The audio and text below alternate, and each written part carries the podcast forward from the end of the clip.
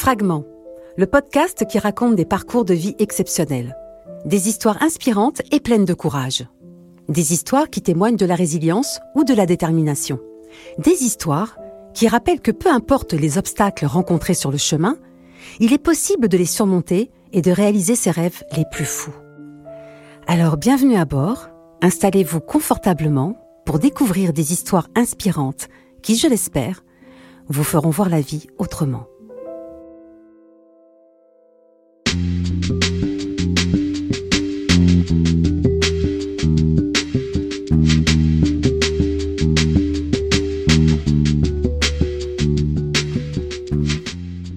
Stéphane, merci de m'accueillir ici à Paris. Je voulais que les auditeurs te découvrent, car je te connais un tout petit peu, et je sais que tu es un homme hors du commun. Parce que souvent dans ta vie, tu as su dire oui, je le veux, quand d'autres te disaient non, ça n'est pas pour toi. Alors vaille que vaille, tu as su rentrer dans l'arène et affronter toutes les surprises de la vie. Je dédie ce podcast à ceux qui continuent de grandir à la Croix de Metz. Toul, petite bourgade dans la banlieue de Nancy. Tu as 8 ans. Après une séparation difficile de tes parents, c'est comment dans la tête du petit Stéphane? Quels sont ses espoirs? À 8 ans, on n'a pas encore beaucoup d'espoir. On, constate, on, vit les choses au, jour le jour. On, réalise peu à peu euh, dans quelle euh, situation euh, on se trouve. Et en grandissant, on regarde autour de soi, on voit les gens qui, euh, qui, qui, nous ressemblent, on voit les gens qui nous entourent, on, s'assimile à eux. Euh, et c'est vrai que moi, à cette époque-là, même, euh, même si effectivement ma mère était professeure, dans, professeur dans, un collège donc de ZEP, moi, je, je, voyais surtout, je fréquentais surtout les gens qui m'entouraient, à savoir les, les habitants de ce quartier de la Croix-de-Metz, euh, qui étaient surtout essentiellement bah, issus de l'immigration ou directement des, des, immigrés, des Turcs, des, Algériens, des Marocains, des Vietnamiens aussi à l'époque. Et, euh, et c'est euh, effectivement c'est dans ce milieu-là que, que, j'ai grandi et que j'ai commencé à me, à me construire une personnalité. Et, donc, effectivement, je suis, j'ai grandi en étant un gamin aîné d'une famille de quatre enfants, monoparentale, avec un père qui est sorti euh, très rapidement complètement du, euh, du radar, et avec euh, ses amis avec lesquels on partageait les mêmes, les mêmes galères, les mêmes, la même sensation de d'assignation. On était de ce quartier-là, on n'était pas d'ailleurs. et plus on grandissait, plus on se disait que en sortir, sortir de ce quartier serait pas forcément difficile. En tout cas, que la voie qui était tracée pour nous ne menait pas très loin. Donc, euh, donc ça, c'était, c'était le point de départ. Tu parles souvent de, ton adolescence euh, comme d'une assignation à résidence. Est-ce que c'est aussi une impossibilité à rêver?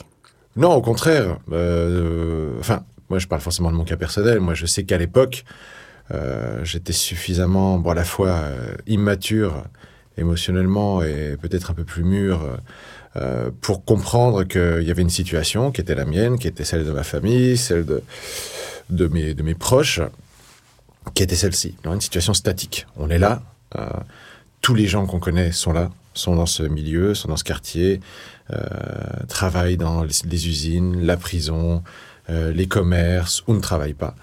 Et, c'était difficile pour la plupart de mes, amis de penser à un autre futur que celui d'évoluer dans ce monde-là.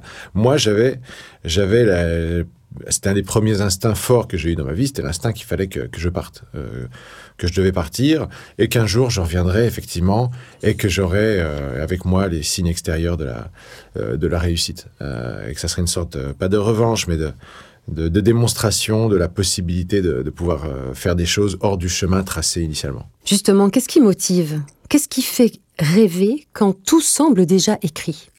Tout ne, tout n'est pas écrit. Tout n'est pas écrit. Euh, moi, dès, enfin, dès mon, mon adolescence, j'ai jamais été un grand lecteur, mais les livres que j'ai lus et que j'ai réussi, euh, ou lesquels, dans lesquels j'ai réussi à rentrer vraiment, m'ont vraiment marqué. Un des livres qui m'a, enfin, les, livres et l'écrivain qui m'a le plus marqué à l'époque, c'était André Malraux, qui, euh, qui était, euh, comme moi, un, un, homme qui avait grandi sans, sans père, sans référence paternelle, et qui, du coup, qui avait fait, euh, qui s'était laissé guider qui était parti très loin, qui était devenu un aventurier, un explorateur, un baroudeur, euh, parfois, euh, parfois euh, en dehors des, des chemins de la loi. Alors, il a eu des problèmes.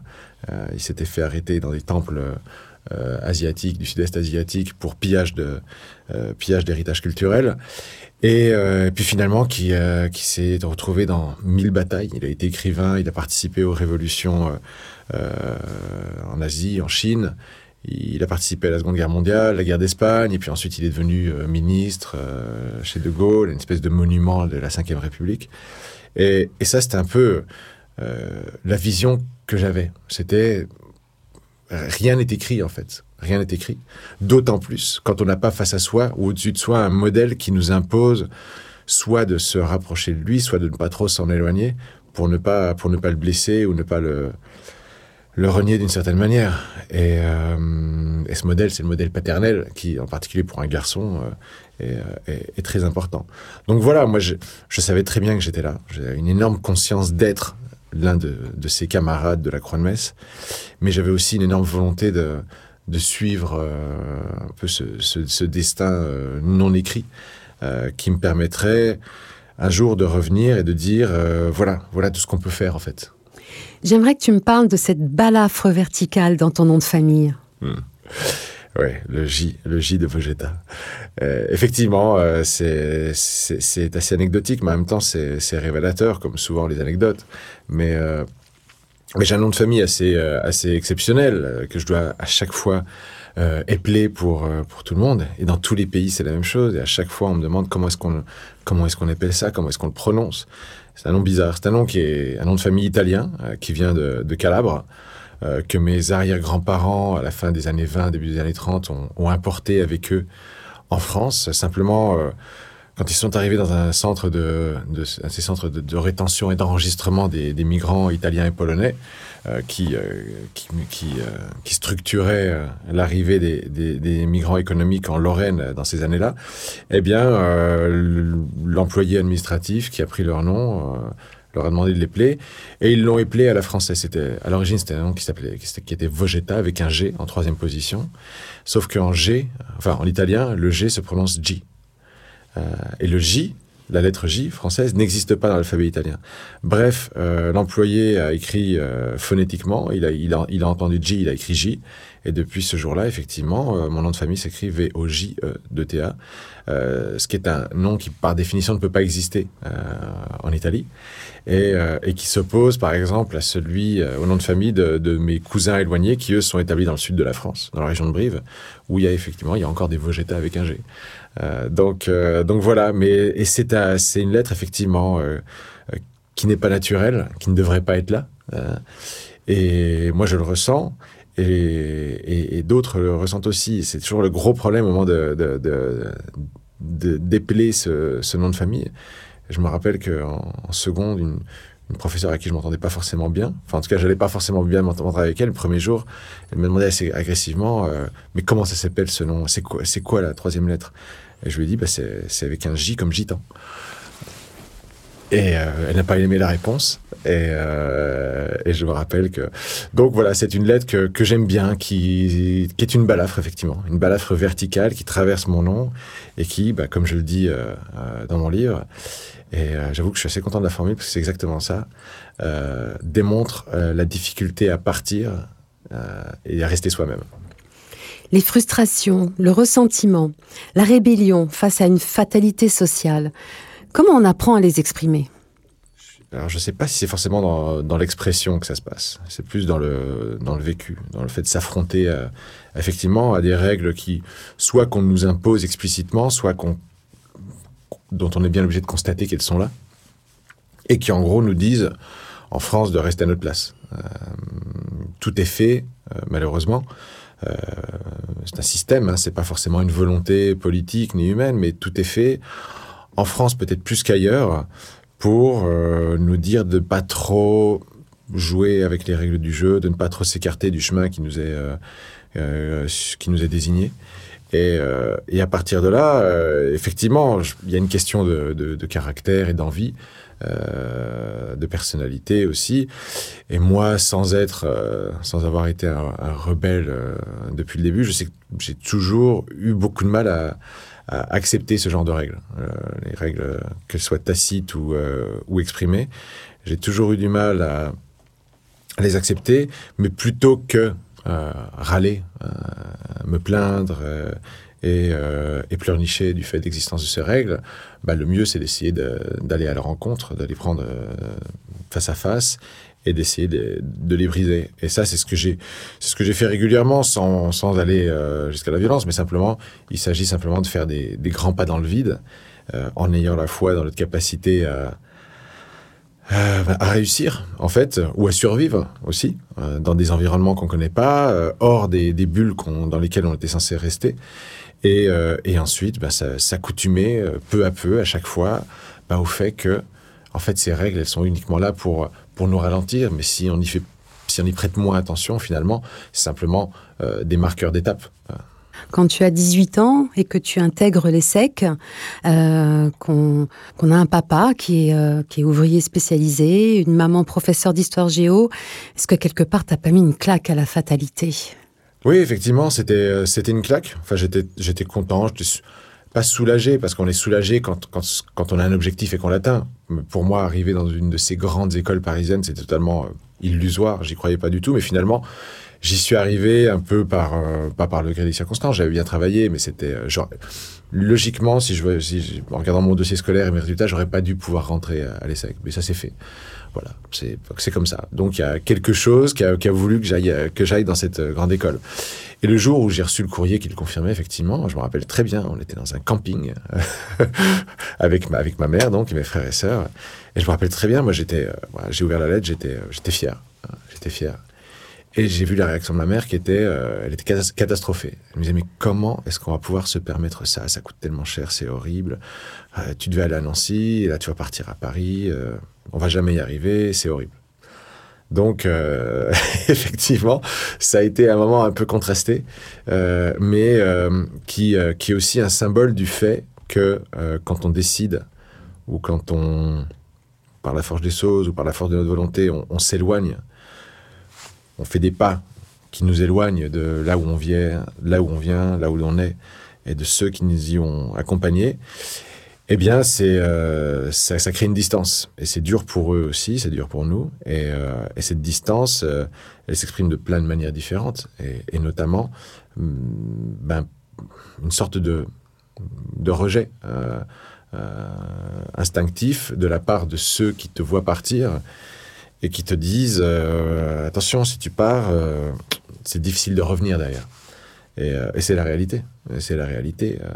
Il est difficile de partir géographiquement et, euh, ou socialement, de s'élever euh, dans les strates de la société et de, et de, vouloir ou d'avoir l'ambition de, pouvoir revenir là d'où on vient comme si de rien n'était. Ça ressemble à certains témoignages qu'on peut entendre euh, de personnes justement qui ont quitté leur quartier, euh, leur ville ou leur village et qui disent mais euh, c'est impossible d'y revenir. C'est impossible d'y retourner. Je ne sais même pas quel verbe on pourrait utiliser. On en parle souvent ces jours-ci parce qu'on réfléchit aux émeutes, etc., à ce qui se passe exactement dans la, tête de ces, jeunes et, des moins jeunes.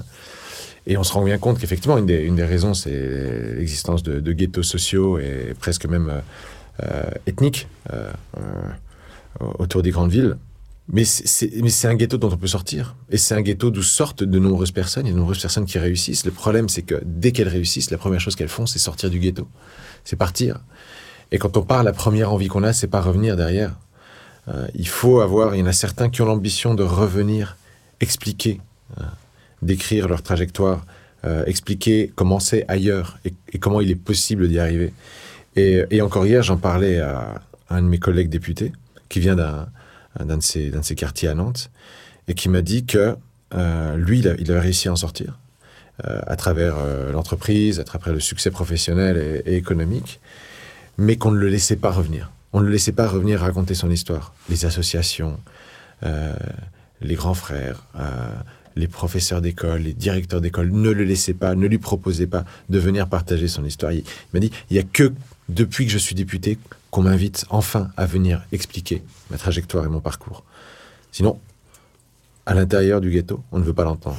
Justement, on parle beaucoup d'éducation. Quelles sont les valeurs que tu as, que tu as gardées? Celles qui t'ont été transmises par ta famille? Par ma famille, ben, une espèce de, de foi naïve euh, que, dans le fait que si on travaille bien, on sera récompensé. Hein, bien travailler à l'école, c'est la clé du succès. C'est pas forcément la réalité. Il y a beaucoup d'autres euh, ingrédients. La fidélité à, ce qu'on est, même si c'est pas c'est pas simple effectivement, comme je l'ai dit, puisque quand on part, on, se transforme et on, s'éloigne de ce qu'on de ce qu'on est, de, de, comment on est né. Euh, mais pas, pas, pas grand-chose d'autre. Moi, j'ai, euh, j'ai plus, que, plus que ma famille, moi, c'est vraiment mon environnement qui m'a transmis des valeurs de, de combativité, de, hmm, de refus, euh, euh, de refus de l'imposition à nous de, de, décisions extérieures. on fait ce qu'on veut, pas ce qu'on nous dit. en tout cas, à l'intérieur de notre bulle, et même presque à l'extérieur. Mais voilà, la combativité. Après, euh, il faut réussir à, la gérer, euh, la combiner avec une énergie et, savoir en faire quelque chose de positif plutôt que de négatif. Euh, moi, mes copains, effectivement, mes copains, camarades de l'équipe de foot, en gros, à partir, du moment où on avait 15-16 ans, le dimanche soir, on se retrouvait pour jouer à 9-10 heures, nos, matchs hebdomadaires. Et la, première étape, c'était savoir lequel d'entre nous, euh, la veille au soir, pendant la nuit, serait fait arrêter éventuellement parce qu'il aurait volé des, euh, autoradios, euh, serait rentré dans une bagarre, bref, aurait, aurait dealé. Et donc on avait toujours cette petite incertitude de à combien on va jouer, est-ce que les meilleurs seront là ou pas. Donc ça, c'était de l'énergie utilisée à mauvais escient, on va le dire clairement.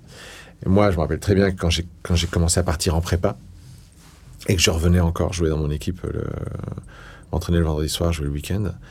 Mes copains, eux, bah, je les voyais déjà rouler en BM. Et ils me disaient, mais qu'est-ce que tu fous? Mais arrête d'étudier, viens plutôt avec nous, regarde, euh, ici, euh, tu peux gagner ta vie, euh, t'as pas besoin de t'emmerder avec tes livres. Je disais, ouais, mais les gars, laissez-moi faire mon truc, et on verra à la fin.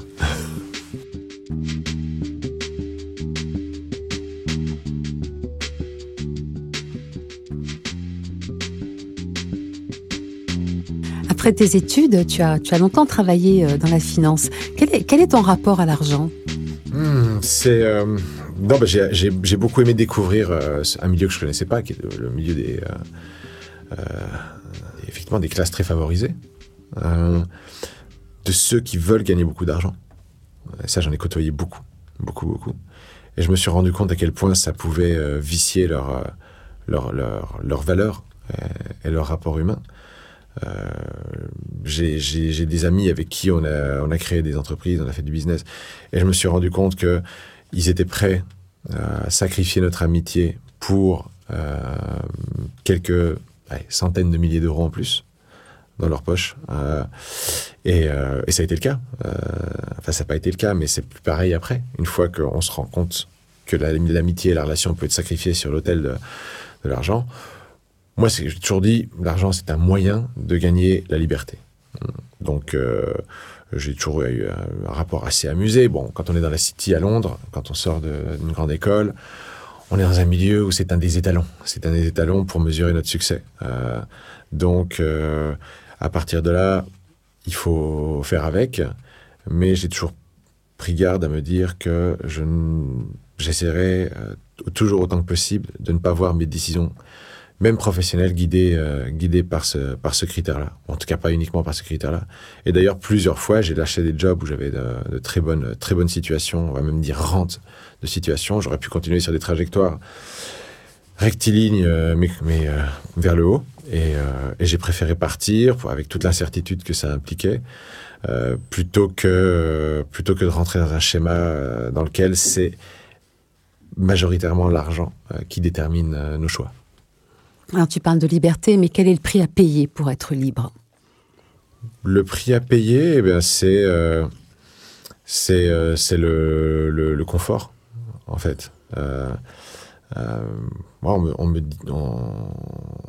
me dit, souvent, ou on oppose souvent à un député euh, ah, vous, les députés, de toute façon, vous êtes là, vous avez votre situation privilégiée, vous êtes très bien payé, etc. Moi, je dois expliquer aux gens que pour moi, député, c'est un sacrifice. C'est un sacrifice d'abord parce que ça m'oblige à 2, 3, 4 jours par semaine à pas voir mes enfants. Alors que pendant très longtemps, euh, j'ai travaillé depuis chez moi et donc j'étais avec eux H24. Euh, et, donc pour eux, ça a été un choc. Et deuxièmement, député, c'est bien payé. Effectivement, je vais pas le nier. Euh, et je dirais jamais que c'est mal payé. Mais qu'après, euh, moi, j'ai fait le choix. Et c'est un choix que j'ai fait, à l'évidence. Et en plus, je me suis battu pour, pour valider ce choix, d'être député et de gagner 5, 10 fois moins que ce que je gagnais avant. Mais c'est un choix que j'assume totalement, avec lequel je suis totalement à l'aise et qui, et qui me permet simplement de regarder les gens dans les yeux et de leur dire, d'abord, j'ai eu du succès professionnel. Et ça, je m'excuserai jamais pour ça. Je baisserai jamais les yeux si quelqu'un un jour me vient me dire, oh, on a vu ta déclaration machin truc, on a vu que tu as gagné de l'argent avant, c'est horrible. Non, c'est pas horrible. Enfin, c'est une des expressions du succès, une des, une des, des, métriques du succès. Et, euh, et d'un autre côté, ça effectivement me permet maintenant de faire des choix. Et parfois, les choix, c'est de se lancer à fond dans quelque chose qui, est soit bénévole, soit beaucoup moins rémunérateur, mais quelque chose qui nous remplit euh, tout autant, voire plus que ce qu'on faisait avant. Donc, euh, donc voilà, la liberté, c'est vraiment l'étalon maître et ce que je poursuis toujours. Et puis, il y a ce livre écrit pendant la campagne pour les élections législatives écrit presque sur le capot de la voiture. Un carnet de route, mais aussi un pavé jeté à la tête du système, non? Un peu des deux, un peu des deux. En même temps, euh, c'est vrai que je l'ai écrit euh, l'été dernier, donc euh, quelques semaines après les élections. On avait cinq semaines de pause. Et, et j'avais tellement la sensation d'avoir vécu quelque chose d'inoubliable, mais oubliable en même temps, qu'il fallait, que je, il fallait que je le consigne par écrit, pour moi, pour moi, pour mes enfants. D'accord? Mes enfants l'avaient vécu à mes côtés, mais pas, avec tous les détails, pas avec toutes les, toutes les finesses, tout, euh, et aussi toutes les pensées que, qui m'accompagnaient euh, pendant cette, euh, pendant cette odyssée. Et, je me dis, bon, je dois l'écrire, pour moi. Et puis en l'écrivant, je me dis, bon, je me rends bien compte que je n'arrive pas à raconter cette histoire si je ne me raconte pas moi aussi un petit peu. Si j'explique pas pourquoi et comment j'ai pris cette décision et comment je l'ai exécutée et d'où venait l'énergie qui m'a qui guidé à ce moment-là. Et puis, euh, puis voilà, puis à la fin, je me suis retrouvé à la sortie de l'été avec un truc qui était, euh, qui était oui, effectivement 300-400 pages, euh, brut de décoffrage, avec toutes les, tous les sentiments qui m'avaient accompagné. parfois, c'était très dur. Parfois, il y avait trop d'émotions dans, dans, l'écriture. Parfois, il y avait, dans l'émotion, il y a du bon, il y a du mauvais, il y avait de la haine, il y avait de la colère. et donc, je l'ai fait lire à, deux personnes qui m'ont dit euh, que c'était un, récit hallucinant, euh, mais qui ne pouvait pas être publié en l'état, effectivement. Parce que à ce moment-là, je me suis rendu compte que cette histoire racontait tellement de choses, et pas seulement sur Manuel Valls et une campagne électorale, mais tellement de choses sur ce qu'on peut espérer de la vie et comment on peut, l'obtenir, euh, parfois malgré les, les obstacles, que à un moment je me suis dit, il faut que je, je peux pas garder ça pour moi. Je dois le publier et l'assumer derrière et l'assumer, effectivement. Et ce que je fais aujourd'hui, par exemple. Là, j'assume euh, tout ce que je dis à l'intérieur, le bon, le mauvais. Donc, ces personnes, ces proches m'ont conseillé, et depuis euh, presque un an, donc, je peaufine, j'essaye d'enlever les, aspérités, les éléments les plus durs, les éléments les plus... Euh, les faits les plus incriminants pour, pour les personnes qui m'ont que j'ai eu face à moi pendant cette, cette histoire pour essayer de faire quelque chose qui ne soit pas un brûlot, mais quelque chose de plus apaisé. Et à la fin, je pense qu'effectivement, c'est un pavé dans la mare, mais c'est un pavé, c'est, ça n'a rien à voir avec le pavé que ça aurait pu être euh, au début. Donc, c'est pour ça, moi, j'assume maintenant, j'ai, je crois souvent un ministre qui me dit, un ministre ou euh, des responsables politiques qui me disent, oh là là, ton livre, euh, dis donc, tu n'as pas avec le dos de la cuillère. Je dis, écoute, il n'y a que des faits, c'est que des faits, et les pires n'y sont pas. Par contre, derrière, effectivement, c'est des faits, c'est des décisions, c'est des dialogues. Il faut que chacun puisse assumer. Euh, en tout cas, moi, j'assume tout ça. Euh, je ne tire pas les conclusions pour le lecteur. Au lecteur de lire ce qui s'est passé, comment ça s'est passé, de comprendre ce que j'avais en tête, et ce sera au lecteur de tirer les, conclusions. Est-ce que je suis un malade mental? Est-ce que je suis courageux? Est-ce que ceux qui ont fait ça ont obéi au système? Est-ce que c'est, est-ce qu'ils m'ont trahi? Chacun, chacun pourra lire et tirer ses propres conclusions. Et c'est exactement l'objectif que j'avais. À partir de là, à l'évidence, pavé dans la mare, oui. Euh, ça donne pas très envie de me nommer ministre. le député, euh, le député euh, pirate euh, est un peu, un peu trop incontrôlable, mais, mais ça tombe bien, c'est pas mon ambition.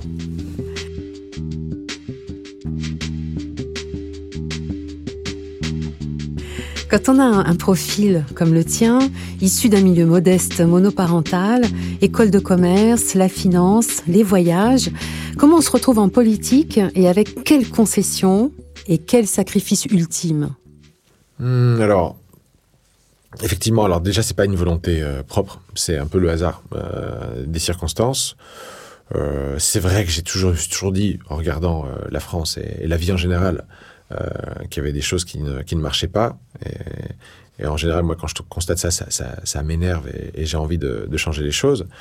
Euh, c'est pour ça que dans ma fonction de, conseil, conseil financier stratégique avant, ben, j'ai travaillé sur des sujets parfois importants. J'ai aidé notamment le gouvernement espagnol à, éviter l'écroulement de l'économie au moment de l'effondrement du système bancaire espagnol, entre 2008 et 2013, on va dire. Et c'était un moment, c'était un moment incroyable pour moi, effectivement, puisque là, j'ai pu à la fois être dans le secteur privé et dans, l'élite du secteur privé, à savoir cette espèce d'espace raréfié où on fréquente les ministres, les grands PDG, les grands décideurs, ceux qui vraiment manient, sont aux commandes et qui ont les manettes économiques d'un pays entre les mains. Et j'ai vu à quel point ce que moi je pouvais leur expliquer et ma manière, à quel point j'arrivais à les convaincre de ma manière de voir les choses et à quel point ils étaient euh, preneurs de cette euh, de ma vision. Alors que moi j'étais un Français euh, qui venait à leur expliquer comment comment régler les problèmes les problèmes de l'Espagne. Et puis à un moment effectivement je me suis dit bon là j'ai fait le tour donc j'ai quitté ma grande banque. Je me suis mis à mon compte. Et en devenant indépendant, en montant des sociétés, seul, avec des amis, en devenant business angel, ben, soudain, j'avais plus de temps pour moi. En tout cas, j'avais plus de flexibilité pour gérer mon temps. Donc, je me suis mis dans le milieu associatif. En particulier, je voulais commencer à, aider un peu les autres pour être pas simplement dans le personnel, quoi, dans, le fait de ben, gagner, avoir un gagne-pain et, et, faire bien vivre ma famille. Je voulais que ça aille plus loin. Donc, je suis devenu euh, assez rapidement. On m'a demandé d'être le président de l'association des parents d'élèves du lycée français de Madrid. Comme ça, on a l'impression que c'est un petit truc, mais en fait, c'est un boulot à plein temps avec des emmerdes dans tous les sens, avec des, rapports de force avec l'administration, avec les ministères, avec les syndicats. Et euh, où j'ai beaucoup appris d'ailleurs dans ce rôle-là. J'ai eu cinq ans de, grand bain. Et puis finalement, à un moment, les, la représentation, enfin les Français de l'étranger sont représentés euh, politiquement euh, au Parlement, notamment au Sénat et à l'Assemblée. Et en 2017, la, la candidate investie par la REM pour les législatives, est venue me proposer d'être son suppléant, donc d'être avec elle sur le, sur le bulletin et sur l'affiche. Euh, elle a souhaité parce que j'étais connu, parce que j'apportais une, image différente, l'image du chef d'entreprise, euh, alors qu'elle venait plutôt de l'éducation nationale. J'ai hésité au départ, j'ai dit non, puis finalement j'ai dit oui. Je dis pourquoi pas. Allez, ça me permettra d'être un peu, d'avoir éventuellement une petite capacité à, peser sur certains des choix, notamment en, en, termes d'éducation.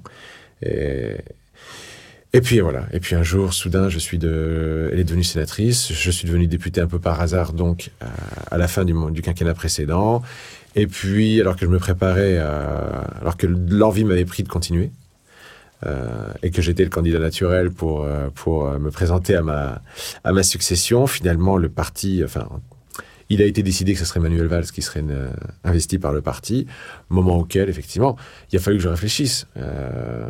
Est-ce que je veux continuer cette espèce de sacrifice que j'ai que j'ai décrit avant, à savoir, ok, je gagne en étant dans la politique, en étant député, je gagne la possibilité de peser sur le cours des choses.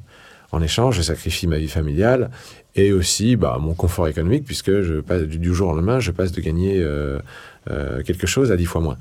Euh, et alors, j'étais prêt, j'étais prêt à faire ce, ce, sacrifice, effectivement. Et non seulement j'étais prêt, mais j'avais envie de le faire j'avais envie de faire parce que le jeu en vaut la chandelle, parce que je pense que j'avais mesuré mes capacités, ma capacité à utiliser le rôle de député pour peser. Et, euh, en revanche, effectivement, au cours de cette campagne, donc où j'ai dû euh, renverser la table, euh, me faire expulser, aller à l'encontre du, des instructions de, tout le système et l'écosystème, bah, je me suis rendu compte que effectivement, si j'étais député, si j'étais réélu député, bah, du coup, j'aurais plus de limite en fait, parce que je serai dans la majorité présidentielle, majorité présidentielle, donc parce qu'on ne pourrait pas me refuser d'y être après ce que j'avais fait. Et d'un autre côté, euh, je serais totalement libre et indépendant, et donc je n'aurais plus à faire aucune concession à ce qui est censé, ce qui sont censés être les règles du jeu, notamment en termes d'expression, euh, euh, en termes de style et en termes de, bah, de contenu, de, des combats pour lesquels je, souhaite m'engager. Donc voilà, sacrifice oui, mais concession non, aucune, désolé. Tu dis souvent qu'avant d'entrer en politique, il faut comprendre le monde. Qu'est-ce qu'il y a à comprendre du monde, Stéphane? Il faut comprendre ce qui fait bouger les gens, effectivement. Euh, il faut comprendre l'économie, il faut comprendre euh, comment fonctionne euh, comment fonctionnent les riches, comment fonctionnent les pauvres, comment fonctionnent ceux qui veulent devenir riches, ceux, qui veulent cesser d'être pauvres, comment fonctionne la culture, quelle est la, quelles sont les différences culturelles entre, entre les uns et les autres. Parce que souvent, si les gens n'arrivent pas à se comprendre, c'est que simplement, ils ne parlent pas le même langage, même s'ils parlent tous en français, mais c'est pas le même langage, c'est pas les mêmes références. Et, et, tout ça, on, ne peut l'apprendre qu'en le vivant. Euh, les livres, c'est bien, les études, c'est bien, mais euh, moi, tout ce que je sais aujourd'hui, tout ce que j'ai appris au travers de toutes ces années, je l'ai appris à partir du moment où j'ai quitté le, système d'enseignement. Euh, les bases, effectivement, lire, calculer, les, les, grandes références historiques, oui, effectivement, ça je l'ai appris à l'école. Tout le reste, tout le reste, tout le reste, tout le reste, je l'ai appris en faisant, en vivant, en réussissant, parfois en échouant. Euh, et, c'est ces apprentissages-là qui restent et qui, derrière, sont capables de, euh, se transformer en une sorte de pensée, en tout cas en, une, capacité d'action. Ça a quel goût l'échec? Je me rappelle plus. non, euh, il faut. Ça, bien, franchement, là c'est là c'est c'est là pour le coup ça peut paraître arrogant, mais je me rappelle pas d'un échec. En fait, c'est ça qui est incroyable. C'est ça qui est incroyable. C'est qu'en fait, au départ, on se regarde, on a 15 ans, on se dit putain, c'est quand même mal barré. Va falloir que j'ai quand même un peu de bol pour sortir de là, et euh, qu'il y ait des conditions favorables. Et, euh, et puis on se dit, bon, moi je vais y aller à fond, puis on verra bien. Et puis on y va à fond. Et puis on, avance, et puis on voit une porte fermée, on donne un coup d'épaule, on voit la porte suivante est encore fermée, on, donne un coup d'épaule, à chaque fois ça s'ouvre. Après, on voit l'opportunité de partir dans un pays euh, dont on parle pas la langue. Bon, allez, c'est pas grave, on y va. On verra bien. Ça marche. Et on continue. Sept ans plus tard, un autre pays, on parle pas la langue, on recommence à zéro. Allez, on le tente. Et euh, après, bon, je, quitte ma grande banque. Je vais essayer de, faire quelque chose de plus entrepreneur. Ça marche aussi. Euh, j'ai envie de faire quelque chose de plus collectif je me fais embarquer dans cette histoire, je deviens député, etc. On me met Emmanuel Valls en face. Je dis non, ça passe. Et en fait, putain, c'est ça le message. C'est ça le message, quoi. C'est il faut pas. C'est pas que c'est pas parce que je suis un génie ou quelqu'un de parfait, etc. C'est simplement qu'il ne faut pas croire ce qu'on nous dit. Il ne faut pas croire que les choses sont impossibles simplement parce que ça a l'air compliqué. Euh, et, à partir de là. J'ai sûrement eu des échecs, mais simplement, ils m'ont pas marqué suffisamment pour que je puisse m'en rappeler maintenant. Et là, franchement, j'ai beau chercher, j'arrive pas. Mais là, tu es en train de me parler du destin d'un homme. Certains y verraient presque le doigt de Dieu. Et toi? Non, alors moi, je suis pas croyant.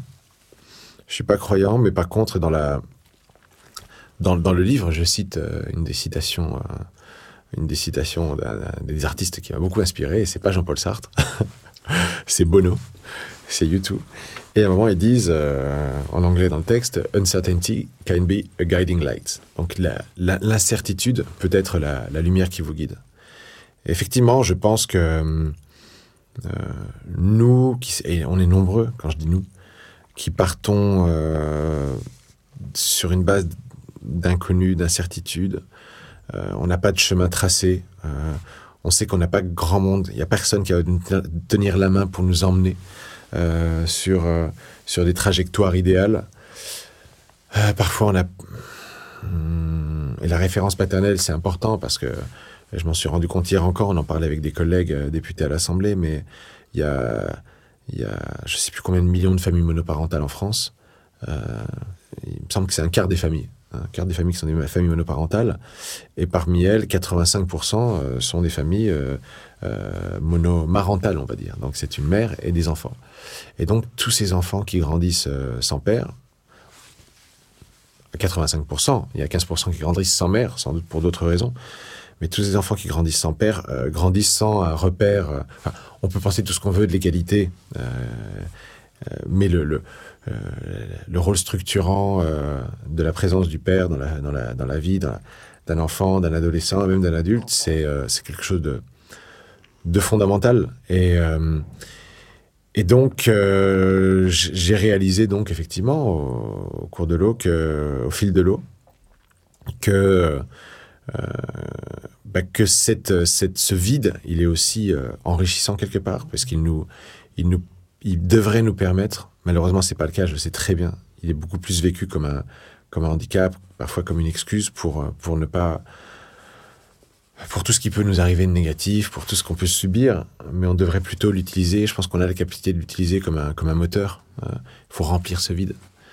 D'ailleurs, c'est sans doute ce que je fais inconsciemment, je remplis un vide en y déversant des, expériences, des, succès, euh, parfois des échecs, effectivement, parce qu'il y en a aussi. Mais j'espère, j'espère effectivement que s'il y a une chose que ce livre peut aussi raconter, euh, et expliquer, c'est la possibilité de, ce genre de, de, trajectoire, effectivement. Euh, bon, on va pas tous finir députés, mais mais mais ne serait-ce qu'une partie du chemin, c'est déjà quelque chose d'assez enrichissant et, et, et d'enthousiasmant.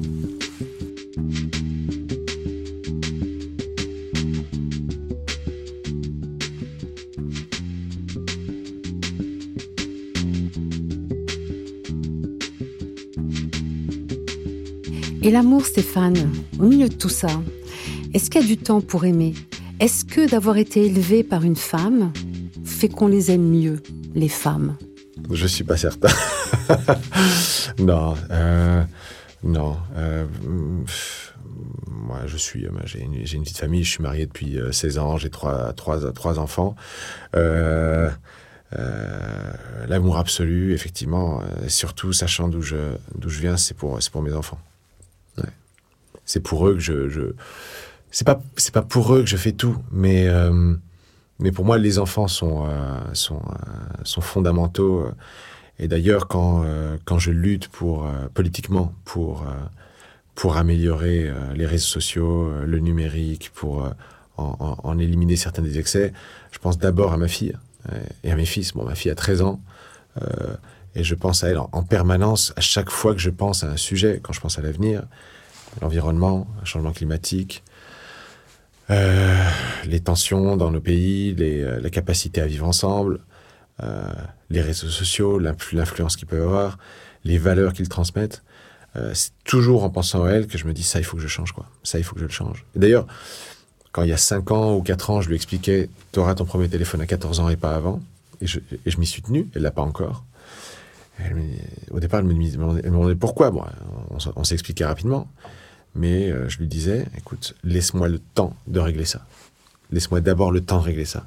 Ça m'a mis un peu la pression, mais d'une certaine manière, avec la loi influenceur, j'ai mis un, peu, j'ai fait un pas dans, cette direction-là. Il reste beaucoup à faire pour éliminer tous les, dangers auxquels font face nos enfants. Et, euh, donc voilà, ben moi, à travers cette trajectoire euh, dans les strates, je l'ai dit, hein, dans les strates géographiques et, sociales de, notre pays, euh, un pays qui, s'étend au-delà de nos frontières, puisque la France, elle existe aussi à l'étranger. Ben moi, j'ai appris à côtoyer des gens très différents. Euh, certains diraient euh, les gens d'en bas, les, gens d'en bas, les gens d'en haut. Et, finalement, j'ai appris à, tous les respecter dans leur, avec leurs qualités, leurs défauts, leurs angoisses, leurs aspirations, leurs craintes. Et du coup, je, on va pas parler d'amour, mais on parle d'empathie. Euh, et l'empathie est très importante quand on veut euh, écouter les gens, les comprendre et essayer de lutter pour eux. On ne peut pas lutter pour, pour des gens qu'on respecte pas ou qu'on n'aime pas. Pas au sens amour, mais pour qui on ne ressent pas cette affection. Euh, moi, j'ai la chance, avec ce que j'ai pu vivre, tout ce que j'ai pu traverser, bah, d'avoir de l'affection pour tout le monde. Moi, j'aime bien, enfin, j'ai beaucoup d'affection pour, j'ai énormément d'affection pour les gens des banlieues. Mais j'ai même, c'est provocateur, mais j'ai de l'affection pour Bernard Arnault aussi. Je comprends. J'imagine le défi auquel se confrontent ses enfants. C'est une caricature. Bernard Arnault, c'est de la caricature. Mais, mais on est dans un, dans un pays où il n'y a pas de gentil, il n'y a pas de méchant. Il n'y a pas de bon, il n'y a pas de mauvais. On est tous des feuilles blanches et puis on, fait des choses avec notre vie. Euh, c'est plus compliqué pour certains que pour d'autres. Euh, le résultat final est plus décevant pour certains que pour d'autres. Euh, mais, mais, mais voilà, sans parler d'amour, je pense que je suis, je, suis, ravi d'avoir vu d'avoir eu une vie qui me qui me permet une vie encore longue hein. en tout cas je touche du bois. Mais une trajectoire qui me permet de regarder sereinement un peu tout le monde et de me dire que j'arrive à les comprendre. Quel serait ton, ton message pour celles et ceux qui n'ont pas la parole, ceux qui souffrent mais ça, on en, a parlé récemment, puisque moi, je l'ai vécu euh, en tant que euh, rapporteur du projet de loi influenceur, puisque c'est un sujet dont je me suis saisi rapidement. Et en fait, ce qui m'a marqué au début, c'est que j'avais été interpellé sur les réseaux sociaux par des gens qui me disaient Regarde ce qui se passe, il y a, un souci avec les influenceurs. Euh, et, les influx voleurs, et regarde, il y a Bouba qui en parle, et, euh, et c'est important. Il faudrait que vous regardiez, monsieur le député. Je dis, tiens, ok, je veux bien regarder, mais pourquoi moi? Et puis je regarde autour de moi, je vois qu'effectivement, personne s'y intéresse. En tout cas, dans ma majorité, personne ne parlait du sujet. Bon, je vais regarder. J'ai gratté un peu, j'ai rencontré des victimes. Et je me suis rendu compte d'un truc, c'est que, en fait, les victimes de l'influence, d'une certaine influence, l'influence, euh, celle qui sort euh, de la télé-réalité, avec ces, arnaques vraiment basiques ou ces, euh, attitudes, ces, dérives vraiment caricaturales. En fait, les victimes sont souvent des personnes inaudibles dans la société. je ne vais pas caricaturer en disant que tout le monde sort des, quartiers, où tout le monde est dans les quartiers et est de, cette classe CSP, mais en fait, quand on regarde les influenceurs incriminés, euh, eh bien, euh, eh bien, c'est, on a un peu les visages, les visages de cette France, euh, cette France des quartiers, cette France des quartiers qui a réussi, hein. mais cette France des quartiers en termes deuxième, troisième génération d'immigrés, ou alors des, petits blancos, mais de, de ces milieux-là. Et finalement, en fait, ces gens ont réussi et ceux qui les suivent, ceux qui les regardent, ceux qui les admirent, euh, leur ressemblent. Forcément, puisqu'ils voient des modèles qui leur ressemblent et, euh, auxquels ils aspirent. Eh bien ces gens-là, en tout cas les audiences qui soudain se sentent victimes euh, d'arnaques organisées, eh bien, quand elles gueulent, quand elles s'expriment, quand elles ont envie de dire attention, nous, là, on a un problème, on souffre, ben, en fait, personne ne les écoute. Personne ne les écoute. Et, et donc, Bouba, lui, il l'a fait pour, pour des raisons qui lui appartiennent. Il a gueulé, il s'est exprimé, il a monté un buzz qui est arrivé jusqu'à moi, qui est arrivé jusqu'à bien d'autres députés. Mais il se trouve que c'est moi qui l'ai pris, c'est moi qui l'ai dit bah tiens je vais regarder. Et euh, effectivement, et je comprends pas. Et je comprends pas parce que finalement on, dirait que ça légitime l'usage de la, de la violence verbale. Euh, euh, quand on me dit ah Monsieur le député, c'est pas bien ce que vous faites. Bouba, il est méchant. Bouba, il est misogyne. Bouba, il a dit ceci, il a dit cela. Il n'est pas gentil avec telle personne. Je dis, attendez. vous savez, si Bernard-Henri Lévy ou euh, Marion Cotillard avaient voulu se mobiliser et défendre la cause des, victimes des influenceurs, je les aurais écoutés. Simplement, ils sont où la BHL et Cotillard? Ils sont en train de nous dire ah, il faut pas faire des il faut pas faire des baciles à Sainte-Soline. Ok. Euh, pendant ce temps-là, il y a des il y a des dizaines de milliers de victimes qui ont tout perdu. Tout le monde s'en tape. Tout le monde s'en fout. Tout le monde s'en fout. Et pourtant, Booba, tout le monde l'entend. Hein. Mais en tout cas, et moi, je me suis étonné, effectivement. Je me dis, bon, écoutez, moi, je suis de la majorité. Et désolé, bah, je vais, ouais, je prends. Je prends les alertes de Booba. Et bah, si ça me fait, euh, euh, si je dois me frotter à la violence qui existe autour de, autour de tout ça, bah, je me frotterai à la violence. Et, euh, et malheureusement, effectivement, moi, ce que j'aimerais, c'est que ceux qui souffrent en France, ceux qui galèrent, ben, et, le sentiment malgré tout qu'ils sont écoutés. Pas seulement par Bouba. Donc, en faisant ça, je voulais aussi lancer ce message-là. L'Assemblée nationale, vos parlementaires, la majorité, écoutent. Elle vous écoute. Elle est à votre écoute. Et on est là pour ça. Donc, allez-y, parlez-nous. baissons un peu la tension, arrêtons le harcèlement, pas de violence, pas de, pas, menaces, mais, euh, mais parlons-nous. Et je vous promets qu'on va vous écouter. Stéphane, quels sont tes rêves et euh, que peut-on te souhaiter pour les années à venir? Moi, j'ai jamais de, j'ai jamais de, plan. Je sais pas du tout si en 2027 je voudrais encore être député. Moi, pour l'instant, euh, j'avoue que je suis euh, très content de ma première année de, complète de député. Hein. Ça a très bien marché. En fait, ce que, ce que je disais à mes électeurs a, a fonctionné, à savoir, vous savez, ok, je suis expulsé de Renaissance, je suis à la marge, je suis un paria pour l'instant, mais laissez-moi gagner ces élections. Une fois que je vais gagner contre Manuel Valls, vous verrez que on va revenir me chercher, je serai à nouveau dans la majorité. En revanche, là, euh, j'aurais pu à, suivre aucune règle, je serais libre et je serais influent. Ben effectivement, donc ça a marché. J'ai réussi à faire des choses qui m'ont, euh, auxquelles, enfin qui me tenaient à cœur. Et je vais continuer à, faire ça. Moi, j'ai jamais fait des plans à plus de un an. Donc, euh, et même là, euh, je sais pas ce que je vais faire d'ici l'été 2024, mais je suis sûr que ça va être intéressant. Euh, en revanche, euh, j'espère avoir accompli tout ce que je voulais accomplir d'ici 2027 et, pou et, pouvoir laisser la place à un autre. Et puis sinon, ben, on verra bien. Moi, j'ai pas de j'ai pas de rêve, hein. je me vois pas ministre ni euh, ni quoi que ce soit. Pour l'instant, moi je suis député, je vais continuer en tant que député.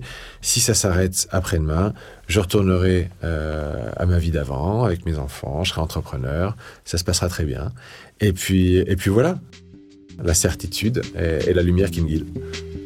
Ces engagements face à mes enfants, eux qui comptent le plus pour moi, cette promesse de lutter pour défendre ce en quoi je crois, de me battre pour mes principes, mais aussi pour défendre ma propre position, c'est l'incarnation de mon héritage.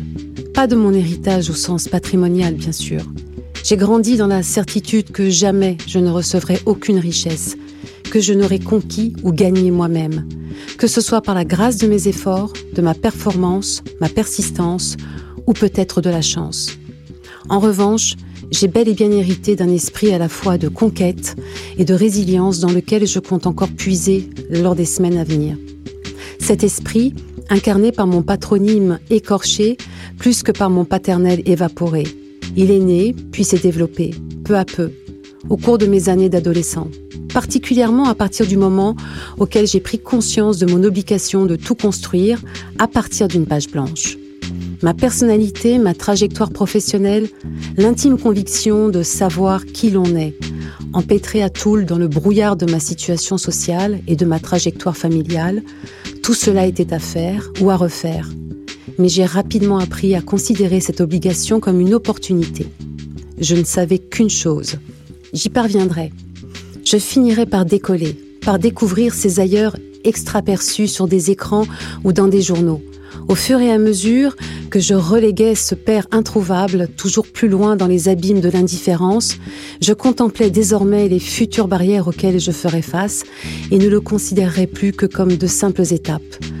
En ayant, comme me l'avait suggéré Jean-Jacques Goldman, cette force de penser que le plus beau reste à venir, en devinant qu'il faudrait chercher dans l'exil l'empreinte de mon espace, mais avec la certitude qu'à coup de livres, je franchirais tous ces murs et que le fait que je les franchisse me heurterait désormais aucune susceptibilité, ne trahirait aucun serment de fidélité à une classe, à un clan, à un père. La remontada, extrait 2023, Stéphane Vogetta. Merci Stéphane. Merci à vous.